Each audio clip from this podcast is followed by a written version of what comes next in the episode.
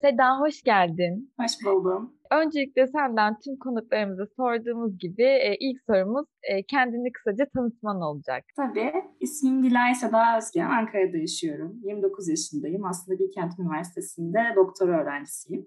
Aynı zamanda asistanlık yapıyorum üniversitede. Bir yandan da Anat Baniyer metodu eğitimi aldığım için hem yeğenime hem de ihtiyacı olan diğer çocuklara bu uygulamayı yapmaya çalışıyorum. Evet, biz de Seda ile aslında Emir Zahit'ten dolayı tanışıyoruz. Seda Emir Zahit'in terapisti mi diyeyim, ablası da diyebilirim.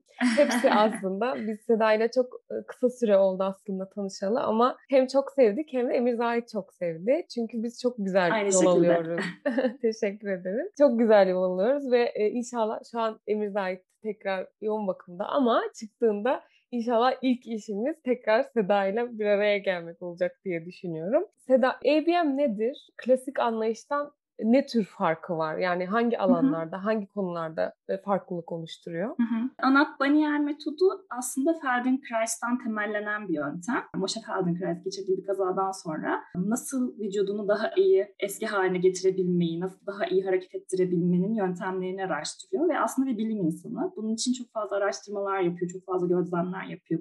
Hayatının 40 yılını buna harcıyor ve beynin aslında kendisinin yenileme kapasitesi olduğunu keşfediyor ve bunun da en hızlı bir şekilde olmasını e, sağlayan şey hareket. E, belirli hareketler yaparak bu beyindeki yenilenme artıyor. Yani beyindeki plastisite artıyor. Nöronlar arasındaki ilişki e, hızlanıyor ve artıyor. Anat Banier de Moshe Feldenkrais'in öğrencilerinden biri aslında ilk geliştirdiği bu yöntemi öğrettiği e, öğrencilerinden biri ve daha çok çocuklar üzerine aslında odaklanıyor. Anat Banier. E, bu yöntemi çocuklara nasıl uygulayabiliriz? E, onların kısıtlılıklarını nasıl imkanlılıklara dönüştürebiliriz? Bunu araştırıyor aslında. Bunun üstüne çalışıyor ve 9 e, temel esastan bahsediyor. Bu da 9 temel esasla birlikte çocukların öğrenme kapasiteleri, beyindeki kapasite artmaya başlıyor. Aslında böyle bir yöntem. Anlattığımız zaman çok fazla insanların zihninde bir şey canlanmıyor. Belirli basit hareketler yaparak, nazik davranarak, farkındalıkla o çocuğun öğrenme şalteri dediği bir aslında dokuz temel esasın maddelerinden biri olan bir maddesi. O öğrenme şalterini kaldırmaya çabalayarak ve o şalter açıkken e, çocuğa bir şeyleri aktarmaya çalışmak aslında e, bu yöntemin en önemli maddelerinden biri. Şimdi seni dinlerken de böyle kitabı da okurken kitabı da böyle, tamamen bitirmedim ama okuyorum. Çok da keyif Hı. alıyorum Anat Daniel'in kitabını. E, hep böyle daha bütüncül bir yaklaşımdan bahsettiğini duyuyorum. Yani hani sadece işte mesela kas ve iskelet sistemi değil diyoruz biz sık Hı-hı. sık fizyoterapi. Hı-hı. Ve Anat Baniyer'de ve senin anlattıklarında da bunu sık sık görüyorum. Sen daha çok mesela beyinden, beyin gelişiminden, beynin kendini Hı-hı. iyileştirmesinden bahsettin. Egzersizden ya da kol ve bacak hareketinden ziyade. Şimdi aslında çocuk gelişimine genel olarak bakınca ne kadar bütüncül ol- olduğunu görüyoruz biz sık sık. Şimdi Hı-hı. bizim özel gereksinimli çocuklarımız var. Her böyle bir adım attığımızda, her yeni beceri kazanmaya çalıştığımızda bunun sadece o beceriden ibaret değil, tüm vücudun bütünsel olarak aslında bir şeyleri algıladıktan ve anladıktan sonra kazandığı bir şey olduğunu görüyoruz. Evet. Ve bu sık sık karşımıza çıkıyor. Bu peki sence Anat metodunda nasıl karşımıza çıkıyor? Bir de hemen bir şey daha ekleyeceğim. Hı-hı. Mesela Tabii. ilk gördüğümden beri çok inanılmaz pozitif bir enerji aldım senden. çok sakin o ses tonun. Yani hani bu da bana mesela bu yaklaşımın da ya sana kazandır ya da zaten sende var olan ve daha fazla seni güçlendirdiği bir tarafmış gibi geldi.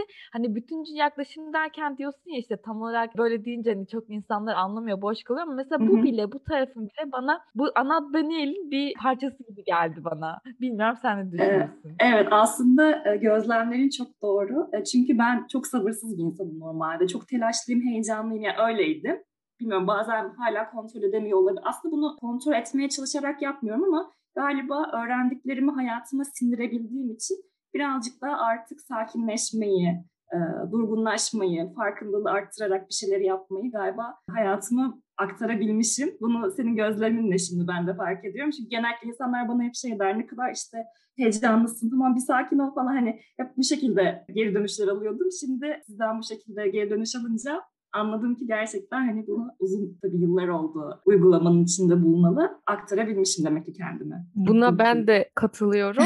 Seda böyle eve geldiğinde de giyimi, kuşamı, kullandığı renkleri, böyle pastel tonları giyiniyor genelde. O kadar rahatlatıcı bir havası var ki aslında hiç o tez canlı haline ben mesela şahit olmadım. Bunu ben de fark ediyorum. Kitabı okuduktan sonra bu farkındalığı kazandım ama özellikle önce Almanya'da Victoria ile ama sonradan da Seda ile birlikte o yavaşlamayı öğreniyor insan. Yani Emir Zayd'in öyle bezini bile değiştirirken buna çok önem veriyorlar EBM'de. Yani bez değiştirmek sadece bez değiştirmek değildir. Siz onun altını değiştirirken evet. de o yavaş hareketlerle onun beynine bir dokunuşta bulunabilirsiniz. Bunun farkında olun diye bir öğretisi var. Yani çok bir sürü öğretisinden biri aslında. Ve bunu yapmaya başlayınca insan gerçekten yavaşlıyormuş. Ve ben son günlerde özellikle şeyi fark ettim. Çok hiperaktif, çok heyecanlı insanlarla birlikte olduğumda yoruluyorum. Onların konuşmalarından, hal tavırları yapmalarından, oradan oraya böyle çok hızlı geçişler yapmalarından çok yorulduğumu fark ettim. Ve bu, ben de aslında çok böyle tez canlı ve e, hızlı sabırsız bir insan olmama rağmen beni ne kadar yavaşlattığını gördüm bunu yaşayınca son günlerde. Burada çok kısa parantez açarak iki kitaptan e, bahsetmek istiyorum. Önce Ümran konuyu açtığı için Anat Baner'in kitabı Sınırlarını Aşan Çocuklar merak edenler oradan bakabilirler. Bir de Moshe Feldenkrais'ın ben detaylı olarak hikayesini Beynin Şifa Bulma Gücü kitabında buldum Norman Doyle. Orada Moshe Feldenkrais nasıl bu metodu geliştirdi, nereden nereye geldi tüm hayat hikayesini kısa bir biyografi olarak bir chapter'da sunmuşlardı. Böyle bir ekleme yapmış olayım. Teşekkür ederim. Bütüncül yaklaşıma geri dönecek olursak Ümran'ın sorusuna e, zaten hani genel olarak Anap Baniel yöntemi ya da Feldenkrais yönteminin zaten temel noktası bütüncül yaklaşmak. Çünkü hiçbir zaman şöyle bir şey demiyoruz. Yani hani bir problem var. Mesela işte atıyorum e, kolunda bir çocuğun bir problem var. Onu çözelim. E, bu şekilde yaklaşmıyoruz. Tam tersi ne yapabiliyor? Yapabildikleri neler? Bunlara odaklanalım ve onlar üzerinden çocuğun gelişimine katkı sağlayalım. Yani bu da aslında beynimizi geliştirerek yani o beynin oluşmayan haritalarının yeniden oluşması, oluşmasını sağlayarak ya da daha önce hiç karşılaşmadığı ya da öğrenmeye kapalı olduğu noktalarını öğrenme imkanlıklarını açarak çocukta yeni olasılıklar, yeni imkanlar yaratmak ve bunu da hareketle desteklemek. Çünkü Feldenkrais'ın da Anat Baniel'in de her zaman inandığı şey bu. E, hareket beynin aslında e, en temel gıdası. Hareket ederek aslında öğreniyoruz ama bu sıradan hareket etmek değil. Yani günlük hayatımızda tabii ki de hareket ediyoruz. Hareket hepimizin hayatında var.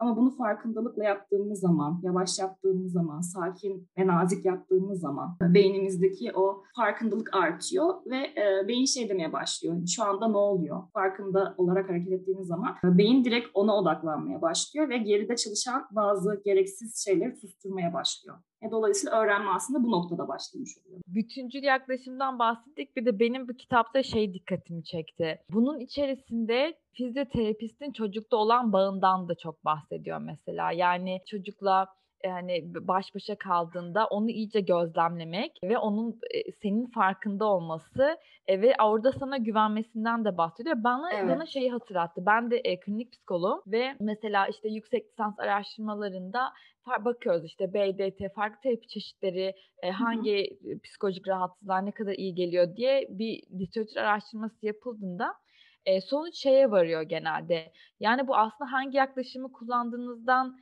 ziyade onun da önemi vardır ama en önemli faktör, değiş, değiştiren faktör sonucu terapistin danışanıyla kurduğu bağ. Yani asıl iyileştiren şey, asıl şifa veren şey aslında oradaki o güvenli bağ oluyor.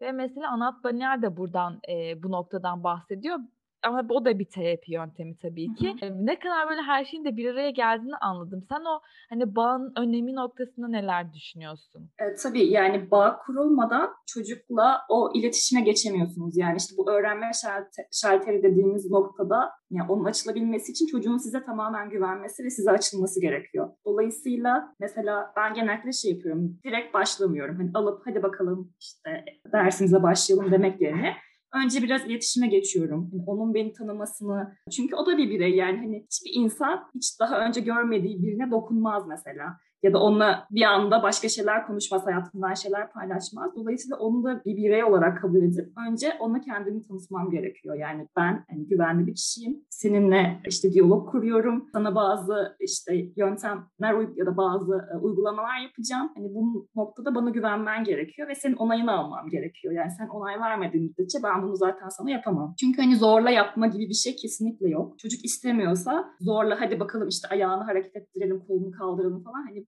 bunu kesinlikle yapmıyoruz. Çünkü orada öğrenme bitmiş oluyor. Çocuk kendini tamamen kapatmış oluyor ve tam tersi aslında geriye dönük hani kendini iyice kapattığı için ileriye gidiş değil geriye gidiş oluyor genellikle çocuklarda. Ve o bağ kurmak çok önemli gerçekten dediğimiz. Ve her çocuk için farklı yani hani şey diyemiyorum işte bunu yapıyorum her zaman böyledir diyemiyorum. Çünkü her çocuğun davranışı her birey gibi, her bir insan gibi çünkü her insana da aynı şekilde yaklaşmıyoruz. Tanışırken, konuşurken, muhabbet ederken nasıl işte bazı arkadaşlarımıza daha samimiyiz, bazıları daha mesafeliyiz ya da toplum içinde de aynı şekilde. Evde daha farklıyız, dışarıda daha farklıyız. Çocuklara davranırken de o şekilde. Onlar, onlar bize nasıl yaklaşıyorsa biz de onlara o şekilde yaklaşıyoruz. O yüzden hani bu çocuk için şöyledir ya da bu tip çocuk için böyledir diyemiyorum. Tamamen o anki e, duruma bağlı. Evet ve Emir Zahit de Seda'da da bunu gördüm. Ben Victoria'da da daha önce gördüm. O bağlantı kurulmadan çocuk kendini zaten genel olarak kimseye bırakmıyor. Ama o bıraktıktan sonra da bazen çok hızlı yol alınabiliyor. Yani o iletişimi olayı götürdüğünü görüyorsun. Bütün süreci aslında destekleyerek daha da hızlandırdığını ya da bazen çok beklenmedik sonuçlara sebep olduğunu görebiliyorsun. Şimdi evet. az önce de bahsettim. Hani bir alt değiştirme gibi çok rutin, çok aslında çok temel şeylerde bile ABM'i uygulamak mümkün. Ama Seda'nın da başta dediği gibi anlatırken ABM çok anlaşılmıyor. Biraz görmek gerekiyor. Ben iki e, uygulayıcı gördüm şimdiye kadar. Ayrıca Anat Banier'in videolarını izleme imkanım oldu. Ama evde uygulanabilir şeyler. Yani günlük hayat içine entegre edilebilir şeyler bunlar aslında. Hı hı. Yani sabır ve yavaşlıktan aslında başlayarak ki 9 öğretiden biri yavaşlık diyebiliriz. Evet. Birçok öğreti var bu şekilde. Evde ebeveynler bu bakış açısıyla, ABM bakış bakış açısıyla çocuklarına sence nasıl destek olabilirler? Hangi yönleriyle olabilirler? Yani aslında dediğin gibi en büyük yardım belki yavaşlık olabilir. Hayatlarını yavaşlatmak. Hani e, bu her konuda. Fizyoterapiye gidiyor olabilirler. Çocuğun üstüne mesela yapamadık. İşte bu olmadı. Gidiyoruz her gün her gün yapıyoruz işte olmuyor. Bu süreci yavaşlatmak. O gün olmamış olabilir. O ay olmamış olabilir. Yani aslında olmak nedir onu da bir az konuşmak gerekiyor. Hani belki şu anda süremiz yetmeyecek buna ama o süreci yavaşlatmak. Çocuktan beklentileri yani beklentileri çok yüksekte tutmamak. Minimum beklentiler kurmak. Minik beklentileri aştıkça büyük beklentilere yaklaşmak. Bunları hayatlarına uygularlarsa çok daha huzurlu. Yani bunu çok net görebilirler çocukların üstünde nasıl bir etkisi olduğunu. Çünkü bizim davranışlarımız, psikolojimiz çocukları inanılmaz etkiliyor. Sakin konuşmak evde belki yüksek seslerle işte çok coşkulu anlar yaşamak yani coşkulu anları belirli durumlar için tutmak. Sürekli evde bir coşkunluk, işte bir hareket, bir koşuşturmaca bundan ziyade sakin bir şekilde hayatlarını sürüp önemli anlarda coşkulu olmak. Belki bu tarz şeyler hayatlarını etki edebilir çocukların. Önerdiğim kitapları okumalarını kesinlikle hani tavsiye ediyorum. Bakış açılarını çok değiştirecektir ailelerin. Çünkü dediğim gibi işte burada biz konuşuyoruz ama 40 dakikaya sığacak bir anlatı değil ya da aktarabileceğim bilgiler değil maalesef. Kitapta çok daha sindireceklerdir burada konuştuklarımızı, anlayabileceklerdir. Aynı şekilde Beril Tokcan'ın e, Ben Artık Özgürüm diye bir kitabı var. E, Beril Tokcan da Anat Baniel uygulayıcısı. Onun kitabını da okurlarsa e, orada aslında Beril de anlatıyor. Hani hayatına nasıl entegre ettiğini, ABM yöntemini. Oradan da birkaç ipucu alabilirler diye düşünüyorum. Evet bir de şöyle bir şey var benim ABM'de fark ettiğim. Mesela bunu hastanede de çokça görüyorum. Mesela çocuğa damar yolu açmaya çalışıyorlar veya bir iğne yapmaya çalışıyorlar. Kolunu açmıyor. Özellikle Emir Zahit'te mesela bunu çok yaşıyorum. Böyle çok hızlı hareketlerde kendini hemen kapatmaya başlıyor. Böyle yavaşça yapıldığında kendini bırakıyor. Ben de böyle birkaç hemşireye o vesileyle şeyi gösterdim. Hı-hı. Aslında onun o spastisitesine, kasılmasına destek olduğunda kolu nasıl rahat bıraktığını, yani Hı-hı. sıkmadığını ve buna Hı-hı. engel olmaya çalışmadığını gösterdim. Bunu gösterince dedim ki hani sizin için de hem zaman kazanmış olursunuz hem de daha rahat bir şeyizi yapmış evet. Çünkü, çünkü kendini böyle sıktığında kan almak da çok Hı-hı. zor oluyor. İşte damar yolu açmak zor oluyor. Damarı bulmak zor oluyor. Dolayısıyla onlar gösterdiğimde çok mutlu oldular. Aa ne kadar kolaymış aslında diye. Ve şunu söyledi söyledim. Yani spastisitesi olan bir çocuğa bunu yaptığınızda spastisitesi artacaktır. O yüzden hem iş, sizin işiniz kolaylaşsın hem de çocuğa bu anlamda zarar vermemiş. Yani zarar değil belki ama onun işini de zorlaştırmamış olursunuz. Yani evet. iki taraftan, iki yönden kolaylaştırılmış olur diye. Şimdi böyle çok küçük hareketler var mesela aslında bizim de hayatımızı kolaylaştıracak ve stresini. Çünkü ben mesela kendini kastığımda Emir ait ben de kendimi kasıyorum onu fark ettim. Yani acaba ona nasıl yardımcı olabilirim diye düşünüyordum. Bu çok küçük, çok aslında basit hareket. Bu işin ne kadar kolay ama aslında biraz da ne kadar zor olduğunu gösteriyor. Çünkü yavaşlamak zorundasınız. Ve bunu yapmak gerçekten çok zor. Yani yavaş evet. olmayı öğrenmek o kadar zor ki çünkü biz hep bunu öğrendik. Yani doğduğumuz günden beri e, hep hızlı olmak, işte koşmak, e, bir şeyleri koşuşturmak, yakalamak, hızlı yemek yemek, çabuk çıkmak. Hani hep bunu öğrendiğimiz için yavaşlamak çok zor ve beyin aslında en kolay yavaşken öğreniyor. Çünkü geri kalan her şeyi susturması gerekiyor. Yavaş yaptığın şeye odaklanabilmesi için. E, belki bu noktada şeyi önerebilirim yine ailelere. Çeşitlendirmek.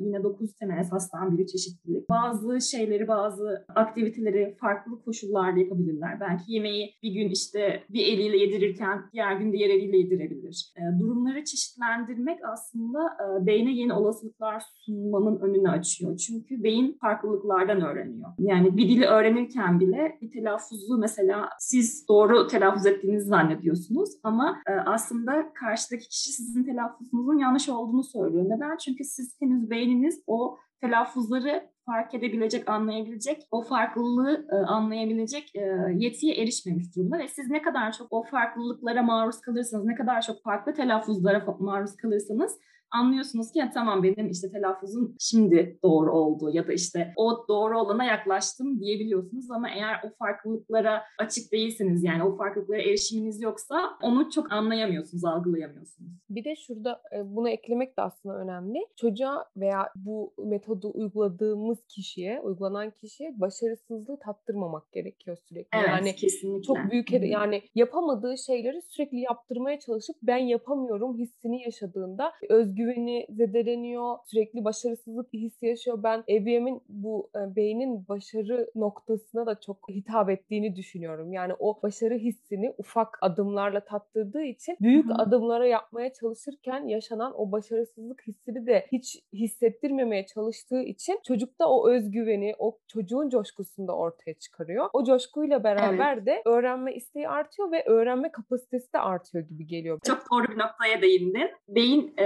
eğer eğer bir şeyleri yanlış yaptığının farkına varırsa ya da düşünürse yani yanlış olmasa bile o anda öğrenmeyi kapatıyor. Yani çocuklarda da bu şekilde, yetişkinlerde de bu şekilde. E, biz farkında olmadan kendimizi öğrenmeye kapatmış oluyoruz. Dolayısıyla orada başarısızlığı deneyimlemesini hiç istemiyoruz çocukların. Çünkü zaten şöyle bir şey var. E, anlatımda her zaman dediği gibi yapabilseydi zaten yapardı. Yani hani onu zorlayıp yaptırmaya çalışıp yapamadığı zaman onunla yüzleşmesi ve onu daha çok içselleştirmesinin hiçbir aslında anlamı yok. Dolayısıyla hani her zaman dediğim gibi ne yapabiliyorsa onun üzerine gidip o başarısızlık yerine başarıyı her zaman e, alması onun e, coşkusunu yaşaması çok daha mühim, çok daha önemli. Bu dedikleriniz bana hep aklıma e, farklı yerlerden farklı şeyler getiriyor ve yani çok e, güzel kafamda oturuyor birçok şey. Mesela biz çok yakın zamanda işte floor time terapiye başladık e, Zeynep'le. Orada da yine iletişim odaklı, çocuğun iletişimi güçlendirmeye çalışan bir terapi ve hep çocuğun seviyesinde buluşmaktan bahsediyor. Başka yaklaşımlara baktığımızda böyle etkili olan ve e, fayda sağlayan hep çocuğun seviyesine inin ve çocuğun e, olduğu yerde olun. Yani siz onu bir yerlere çekmeye çalışmayın. Şimdi Anat Baniel'i okuduğumuzda o da aynı şeyleri söylüyor. Çünkü ve şey de söyledi. O da çok mesela hoşuma gitti. Şimdi eğer çocuk mekanik bir ürün olsaydı olsaydı onu düzeltirdin. İşte arabayın motoru bozulur düzeltirsin. Evet. Ee, ama çocuk ay- ayakta duramıyor ya da yürümesi gerekiyor. Hadi bunu biraz ayakta tutalım. Birazcık hani bacaklarını sopa gibi yere hani şöyle elimize tutturalım yürüsün diye bir şey olmuyor. Çünkü şimdi insan varlığında canlısında şöyle bir durum var. Biz beyinlerimizle aktif olarak var olan varlıklarız ve aslında hiçbir zaman son ürün değiliz. Yani her zaman biz de gelişen bir ürünüz ve biz güya hani o işte iyile iyileştirme sürecinde o yüzden bunu uygulayanın yanlış uygulaması ya da o çocuğu hep bir yerlere çekmesi zorluyor olması onun beyninde aslında hasara yol açıyor. Sen de dedin ya hani zarar veriyor bir yerde işte böyle yapıldığında ya da. Çünkü neden? Çünkü insan canlı ve beyniyle çok aktif halde orada olan varlık olduğu için ona evet iyileştirme sürecinde de yanlış uygulamalarla zarar verebiliyoruz maalesef. O yüzden de hep böyle çocuğun seviyesine gelmek, çocuğun olduğu yerde olmak ne kadar önemli. Ne kadar her şeyi değiştiren bir dokunuş aslında. Evet, kesinlikle. Ve şey mesela hedef koymaya geleceğim aslında buradan biraz da. Hani hedef koymak önemli. Yani biz mesela bakınca işte kitaplara çocuk şayda şu beceride olması lazım. Hani hedefi o olarak işte e, görebiliyoruz ama ya bu mevzu bahis çocuk olduğunda gerçekten e, tamam aklımızın bir köşesinde bulunsun bunlar elbette önemlidir ama hiçbir zaman gerçekten ben e, de bunu yapmışımdır çünkü bu hepimiz ebeveynleriz çocuğumuz olması gerektiği güya tırnak içinde olması gerektiği yerde olmasını istiyoruz ama ne kadar şey çocuğa zarar veren bir şey ve ben bunu süreçte anladıkça e, çok daha farkında olmak bana iyi geldi. Yani her zaman her zaman her zaman tam onu aklında bulundur ama o Zeynep olması gereken yerde şu an Zeynep burada ve Zeynep burada olduğu için de sen senin orada olman gerekiyor. Yani senin yavaşlaman gerekiyor. E, her şeye bakış açımı değiştiriyor. Her insana karşı böyle hissetmeye başlıyorum. Her insan olduğu gibi kabul etmeye başlıyorum ve e, kişisel gelişimimize çok ciddi bir katkısı oluyor. Her şey bu açıdan baktığımızda. O yüzden muhteşem. Seninle beraber, senin anlatımla beraber daha da fazla şey oturdu kafamda ve çok güzel gerçekten. Şimdi son olarak ben şeyi sormak istiyorum. Mimarsın ve Bilkent'ten mezunsun. Çok iyi bir okuldan mimarlık mezunusun. Hatta akademisyensin. Ama ABM'le çok farklı bir serüvenin de var paralel Hı. olarak. Ve sana çok şey kattı eminim. Amerika'ya eğitimlere gittin. Çok farklı yere eğitimlere gittin. Anat'la tanıştın. Bu o akademik hayatının yanında sana neler kattı? Hem bu yaklaşım hem de bütün bunları yaşamak. Sonuçta seni oraya götüren bir hikaye de var. Yeğeninden dolayı bu eğitimi aldın. Evet. Bu seni nasıl dönüştürdü? Aslında akademik kariyer ve Anat Baniyer metodu çok ayrı iki uç. Yani birbirinden o kadar uzak ki. Yani akademik kariyerde sürekli bir mücadele içindesiniz. Sürekli bir rekabet içindesiniz. Hep yarış içindesiniz. Başkaları işte onu yapmış o zaman ben de bunu yapayım. Hep birileriyle kıyas, mücadele hep bu şekilde geçiyor. Ama Anat Baniyer metodundan tam tersi. Sen bir bireysin. Senin başardıkların belli ve başardıkça e, daha iyi şeyler yapmaya açıksın, öğrenmeye açıksın. Her zaman her gün kendinin yeni bir versiyonu olabilirsin. Ve bunun için de hiç kimseyle bir kıyasa girmene gerek yok. Çünkü herkesin e, süreci çok farklı. Yani herkes içinde dışarıdan belki çok mükemmel gözükebilir ama içinde yaşadığı şeyler çok farklı olabilir. Herkesin yaşadıkları çok farklı ve sen sadece kendini kendine kıyaslayabilirsin. Bir önceki günden nasıl daha iyiyim? Bununla kıyaslayabilirsin. Bunu iki ayrı dünya arasında gidip geliyorum. Bu iki öğreti arasında gidip geliyorum aslında. Bunun da akademik kariyere de aslında şöyle bir katkısı oldu. Çünkü ben yüksek lisansa başladığım zaman ABM eğitimine başlamıştım. Ve o zaman şeydim yani ben kesinlikle bırakacağım. Yani hiç bana göre değil. Ee, bırakmam gerekiyor. Hiç mutlu değilim. E, çünkü hep bir arada şey var yani rekabet var. O işte o dersten A aldı benim de almam lazım. Bu makaleyi daha iyi yazmam lazım. En iyi dergiye benim göndermem lazım. Hep böyleydi. Ama şimdi e, o eğitimde öğrendiklerimle birlikte işte onu da yaşantıma uygulayabildikçe e, şey anladım yani ne kadar yapabiliyorsam o kadar yaparım. Ailemle vakit geçirince çok mutluyum. Arkadaşlarımla vakit geçirdiğimde çok mutluyum oturup 18 saat ders çalışmak yerine, o makaleyi yazmak yerine 3 saatte yazabiliyorsam 3 saatlik yazarım. Ve onu teslim ederim. Ve hani bundan da bir şey kaybetmedim aslında. Ha, notlarım belki birazcık daha düşük oldu ama hayatımdan hiçbir şey eksilmedi. Yani akademik kariyerde devam edebildiğim, yine iyi dergilerde makalemi yayınlayabildim. Ama kendimi yavaşlattıkça işte o e, rekabetten çıkardıkça sakinleşebildim ve e, daha mutlu olduğumu fark ettim. Yani iki tarafı da götürebildiğini fark ettim. İnsanlara yaklaşımım çok değişti. Özellikle işte Yusuf'tan sonra yani Yusuf ablamın oğlu bu arada 6 yaşında şu anda 6 yaşına girdi. E, kalp hastası. E, dolayısıyla doğduğundan itibaren açık kalp operasyonları geçirmek durumunda kaldı ve biz tamamen ona yani ablamlar tamamen ona odaklandığı için kalp hastalığı bizim için çok mühim olduğu için. Biz aslında serebral palsi olduğunu çok fark edemedik. Yani çok bir süre sonra fark edebildik. E, ve fizyoterapistlere götürdük. Hatta bazı iş önemsemedi. Hani bir şey yok işte sürekli damar yolu açıldığı için kolunda orasını tepki olarak kapatmaya almış. Açılır, düzelir vesaire gibi yorumlar aldık. Ama sonrasında durum ciddileştikçe işte bu dediğim gibi aşamaları kat etmesi gereken aşamaları kat etmediğini fark ettikçe bir şey olduğunu anladık. Dolayısıyla sonrasında tekrar bir nörologla işte yeni bir fizyoterapistle görüştükten sonra aslında serebral palsili olduğunu keşfettik.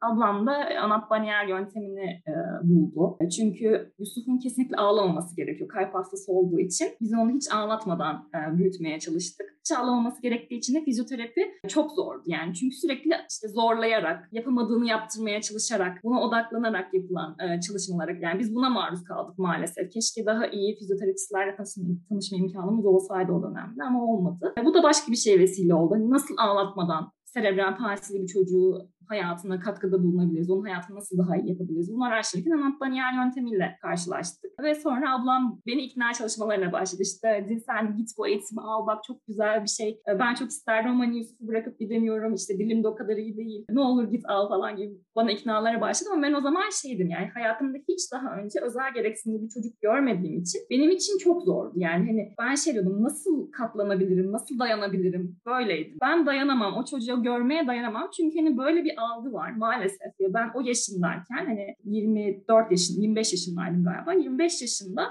bu şekilde düşünüyordum ve bu çok üzücü bir algı aslında. Yani çünkü biz bu çocukları kendi hayatımıza entegre edememişiz ve ben şey düşünüyorum 25 yaşına kadar ben hiç e, özel gereksinimi olan bir çocukla e, bir iletişimim olmamış. Ne kadar üzücü. Ve bunun bende yaşatacağı travmalar aslında odaklanmaya çalıştım. İşte ondan kaçınmaya çalıştım. Ben yapamam, ben gidemem işte çocuklarla çalışamam. Böyleydim ama sonra Yusuf'un işte birkaç tane ABM e, seansına katıldım ve orada diğer çocukları da görme imkanım oldu ve işte bu yaklaşım, onunla kurulan diyalog inanılmaz etkiledi beni yani. Hani e, bir çocuğu anlayabilmek, ona bir şekilde hayatına yardım edebilmek e, o anda ben çok etkilendim. Tamam dedim yani hani kesinlikle ben bunu yapmalıyım. Ondan sonra eğitimlere katıldıkça bir çocuğa yardım etmenin ve onların da yani aynı şekilde bizim de aynı şekilde hayatın içinde olduğumuz gibi onların da olması gerektiği, bunların çevredeki o e, bakış açısının değişmesi gerektiği, her bireyin hayata entegre olması gerektiği, e, bunların üzerinde çok e, fazla kafa yordum, çok fazla düşündüm. Neler yapabilirim, nasıl yaklaşabilirim? Yani benim bu konudaki bakış açımı tamamen değiştirdi. Bir çocuk gördüm, özel gereksinimli çocuk gördüğümde hep şey oluruz ya, ay tüh tüh vah vah. Yani hani bu çok kötü bir yaklaşım, çok üzücü bir yaklaşım gerçekten. Bu hem kişiler içinde yani bu şeyi hisseden kişiler için de hem de o çocuklar için ve onların aileler için de çok üzücü bir durum. Yani e, vah vah tüh tüh diyecek bir şey yok. Yani o da e, bir birey, bir insan ve hayatında bu şekilde devam ediyor. Biz ona nasıl destek olabiliriz, nasıl yardım edebiliriz? Çok normal karşılanması gerekiyor. Yani okumayı bilmeyen bir çocuğa biz vah vah tüh tüh diyor muyuz demiyoruz. Onu işte okula gönderiyoruz, okumasını öğreniyor, öğretiyoruz ya da işte soru sorduğunda cevap veriyoruz. Aynı şekilde diğer çocuklar için de geçerli. Özel gereksinimli olan çocuklar için de aynı şey geçerli. Onları hayatımıza entegre etmek, onlarla bağ kurabilmek çok önemli ve benim hayatımda en çok mutluluk duyduğum şey bu oldu. Değişim, yani değişimimi düşündüğüm zamanda bu gözlemler, bu işte e, his, e, o bağ kurma isteği en çok mutluluk duyduğum şeyler bunlardı. Çok güzel bir kendini keşfetme hikayesi anlattın bence az önce ve yani ben de çok seni dinledikçe hem tüylerim diken diken olduğu yeri geldi ortak noktalar buldum benim de serüvenime çok benzettiğim kısımlar buldum. Sonra hani en son dedin ya aslında işte vah vah tüsü demeye gerek yok. Şimdi şunu ben de fark ettim özel gereksinim bir çocuğum olduktan sonra her insanın çok temel doğası hepimiz sevilmek ve kabul edilmek istiyoruz. Hepimizin temel isteği bu. Ama evet hepimizin serüveni farklı, hepimizin şartları farklı. Özel gereksinim çocukların şartları biraz daha zor. Ama bu e, onların temel isteğini farklılaştırmıyor. Onlar yine çok hani sevilmek ve kabul edilmek istiyor ve eğer aslında biraz vah vah tüh hani bu daha işte birbirimiz için üzülmek yerine birbirimizi sevmek, birbirimizi kabul etmek ve birbirimize mutluluk vermeyi tercih edersek ne kadar her şey çok değişir ve ne kadar daha mutlu bireyler, daha sağlıklı bir toplum haline geleceğiz. Bunu da böyle evet. tekrar seni anlatmanla beraber hatırlamak çok güzel oldu. Çok güzel özetledim bence durumu. ben çok teşekkür ederim Seda. Bugün bizimle bu güzel şeyleri paylaştığın için. Çünkü ABM'in bende çok çok farklı bir yeri var gerçekten. Mesela ABM ne diye sorduklarında bana bir fizik tedavi yöntemi diyemiyorum. Çünkü o bir hayat tarzı aslında. Yani evet. Emir Zahit'te yardımcı olduğu kadar yani çocuğuma yardımcı olduğu, buna ihtiyaç duyan çocuğuma yardımcı olduğu kadar bana da çok yardımcı oldu. Yani çocuğumla ilişkime, ona nasıl yardımcı olabileceğim düşüncesinde de çok farklılaşmama sebep oldu. Bütün o başarı algımı, bu konudaki milestones dediğimiz o gelişim aşamalarına bakış açımı çok değiştirdi. Daha önce sürekli o konuda özellikle stres olmama rağmen şu an hiç önemsemediğimi fark ettim. Ve bu bana iyi geliyor. Beni iyileştiren bir şey. Çünkü o çok strese sokan ve beni zorlayan bir konuydu. Fizik tedaviye gittiğimizde, fizyoterapistlerle görüştüğümüzde kendimi çok baskı altında hissediyordum. Aynı şekilde bu başarı hissiyle birlikte yani ona bakış açım çok değişti. Bir de şu anlamda bakış açımın değiştiğini düşünüyorum. Çocuğumun benden yana ihtiyaç duyduğu birinci şey sevgi ve güven ve ona olan desteğimi hissetmesi. Yani onun bana güvenmesi ve benim ona güvenmem karşılıklı olarak. Özellikle Ümran da bunu biliyor. Bağ kurmada biz özel gereksinim çocuk anneleri de zorlanıyoruz. Şu anlamda çok fazla yoğun bakım ve hastane sürecimiz oluyor. Çocuğumuz orada yalnız kalıyor. İlk 40 e, gün mesela e, Ümranlarda olmuştu. Bizde de 2 aylıkken önce 3 ay sonra tekrar tekrar. E, şu anda da orada ve ben şeye çok mesela düşündükçe üzülüyordum. Orada işte bensiz acaba kendini kötü hissediyor mu, korkuyor mu? Ama ABM'le bunların hepsinin bir şekilde az veya çok onarılabilir olduğu düşüncesi bende oluştu. Ve e, beynin sürekli dönüşebildiği, hiçbir şeyin kalıcı olmadığı, her şeyin değişebilir olduğu ve daha iyi ihtimallerin mümkün olduğu inancı bende pekişti. Bu yüzden dediğim gibi e, en önemlisi ben iyileştim. Ben iyileştiğim zaman da çocuğumu iyileştirebileceğim ve onun da duyacağı güven hissiyle daha iyi olabileceği Hani ne olur bilmiyorum. Bir hedefim var ama belirsiz bir hedef. Hani uzun vadede çok büyük bir hedefimiz var. Evet ama ona kendimi şartlandırmadan sadece o küçük adımlara odaklanarak şu an ne yapıyorsa, ne yapabiliyorsa oradan çeşitlendirerek, ona yardımcı olarak ve onun sürekli iyi hissetmesini sağlayarak bir yere varacağımıza inanıyorum. Ama kesinlikle ona şartlanmadan, o hedefleri takıntı haline getirmeden yapabileceği oranda ve istediği kadar yapabilir, yapamayabilir. Onu her türlü seveceğim gerçeğiyle yaşıyorum ve bu da hepimize bence iyi geliyor. Yani o yavaşlık bütün ailede o stressiz, daha az baskı altında hissederek o yaşam bence herkese iyi geliyor. Diğer türlüsü sadece insanı çok fazla baskı hissederek, çok fazla stres hissederek kısa zamanda ulaşılamayacak hedefler koyarak o hedefleri takıntı haline getirerek aslında sadece bizi strese sokan ve üzen şeylere dönüşüyor. O üzüntüyle beraber çocuklar da bence öğrenemez hale geliyor. Bunu tersine çevirmek mümkün diye düşünüyorum. O yüzden bence yani bu burada çok güzel bir başlangıç yaptık biz ama bütün öğretiyi anlatmak tabii mümkün değil. Çünkü çok uzun. Ama kitabı okuyunca orada örnek vakalar da var. Daha iyi anlamak ve kavramak mümkün. O yüzden ona da tekrar atıf yapmış olayım diye düşündüm. Son kez söylemek istediğin, eklemek istediğin bir şey varsa lütfen buyur. Hem Sümeyra senin hem de Ümran yaklaşımlarınız, düşünceleriniz gerçekten harika. Keşke her özel gereksinim çocuk ailesi sizin gibi olabilse, sizin gibi kendini geliştirebilse, sizin gibi anneler keşke bu toplumda çoğalsa. Çok çok mutlu olurduk. Çok mutlu toplumlar olurduk. Çok mutlu insanlar olurduk. İyi ki varsınız. İyi ki sizin gibi aileler var. Ee, ben sizinle tanıştığım için çok mutluyum. Ben de kesinlikle öyle. Biz seninle çok tevafuk tanıştık aslında ve iyi ki de tanıştık. Ben Emir Zahid'in de çok seninle bir araya geldiğinde, sen ona dokunduğunda ve onunla iletişim kurduğunda çok mutlu olduğunu hissediyorum. Çünkü çok keyifli görünüyor. Çok böyle istekli de görünüyor. O, onu görmek ve rahatlıyor. Bu çok önemli. Emir Zahid için özellikle. Kendini kasmıyor. Tam tersi tamamen sana bırakıyor ve sen ona ne veriyorsan almaya çalıştığını hissediyorum. Bu da beni çok mutlu ediyor. Sen onunla çalışırken aramızdaki muhabbet, sohbet de çok güzel. Yani aileyle kurduğun iletişim de çok güzel. Bunu da ben çok önemsiyorum çocuklarla çalışan insanlarda. Çünkü o iş çocukta bitmiyor veya özel gereksinimli birey de bitmiyor. Bu çok çok evet. bütün bir yaklaşım. Çok çok yönlü bir yaklaşım ve senin onu çok güzel yaptığını düşünüyorum. Umarım daha fazla insana dokunabilme imkanın olur. İnşallah. Ve bizim açımızdan da ben çok teşekkür ediyorum sana. Hem hem bu bölüm için hem de Emir Zahid'e olan o güzel yaklaşımın ve iletişim için. Rica ederim. Ne demek? Asıl ben teşekkür ederim. Senin gibi uzmanların varlığı ve senin gibi insanların varlığı çok e, umut verici bir şey. Yani bazen öyle umutsuzluğa düşüyoruz işte hani bir ülkecek de birazcık sinirli ve şey bir toplumuz ama böyle güzel insanlarla tanışmak çok çok umut verici. O yüzden ben de çok mutlu oldum seninle tanıştığıma ve bütün bunları senden dinlediğime. Çok teşekkür ediyorum ben de Güler güler yüzün, o pozitif enerjin ve çok güzel anlatımın için ve sohbetin için. Harika bir sohbet bence. Benim için de öyleydi. Hiç e, şu anda yayında değiliz de hani öyle bir araya gelmişiz ve konuşuyormuşuz gibiydi daha çok. Bugünkü bölümümüzde Seda Özgen'le ABM Anlat Manuel metodunu konuştuk ve Seda bu konuda nasıl eğitim aldı, onu nasıl dönüştürdü, neler öğrendi ve nasıl çalışıyor çocuklarla ve özel gereksinimli bireylerle bunlardan bahsettik. Umarım keyifle dinlemişsinizdir. Bizi dinlediğiniz için teşekkür ederiz. Tekrar görüşmek üzere. Bizi Spotify, YouTube, Apple Podcast ve Google Podcast'ten dinleyebilir, puanlayabilir ve çevrenize tavsiye edebilirsiniz. Tekrar görüşmek üzere. Hoşçakalın. Hoşçakalın.